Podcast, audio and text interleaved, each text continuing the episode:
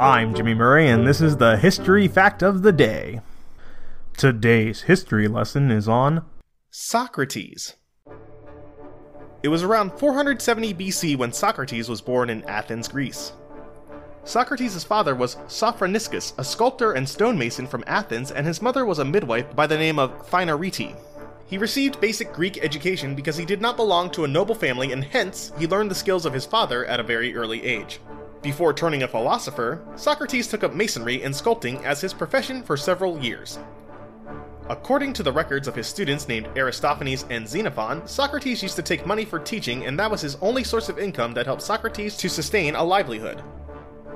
Contrary to the records of Aristophanes and Xenophon, Plato, one of the most popular disciples of Socrates, said in his records that Socrates simply denied receiving any payments for tutoring his students and hence lived a very lowly and poor lifestyle.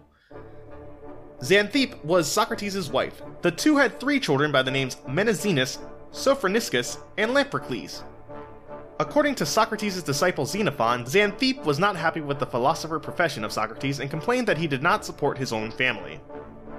According to Symposium by Plato, Socrates was stocky and short with bulging eyes and a snub nose. He was not like any typical masculine Athenian, he always appeared to be staring right in your face.